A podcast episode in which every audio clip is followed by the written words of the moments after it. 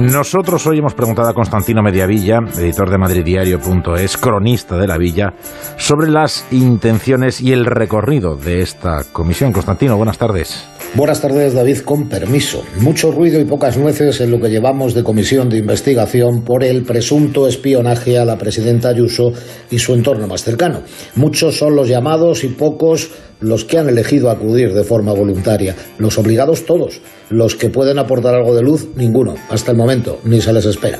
Si el objetivo era y es cercar al alcalde Almeida hasta que no le quede más remedio que reconocer una culpabilidad en algo, diríamos hoy que la cosa no va bien para satisfacer los intereses de la oposición.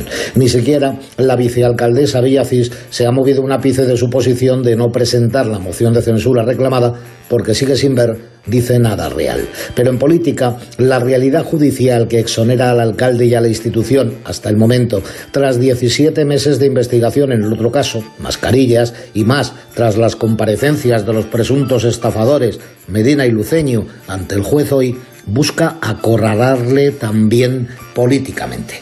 En la barra libre del todos contra Almeida, toda la oposición quiere darle por amortizado en público a sabiendas que no se ha planteado irse en ningún caso y que la moción de censura cada vez está más lejos, si es que alguna vez llegó a estar más cerca.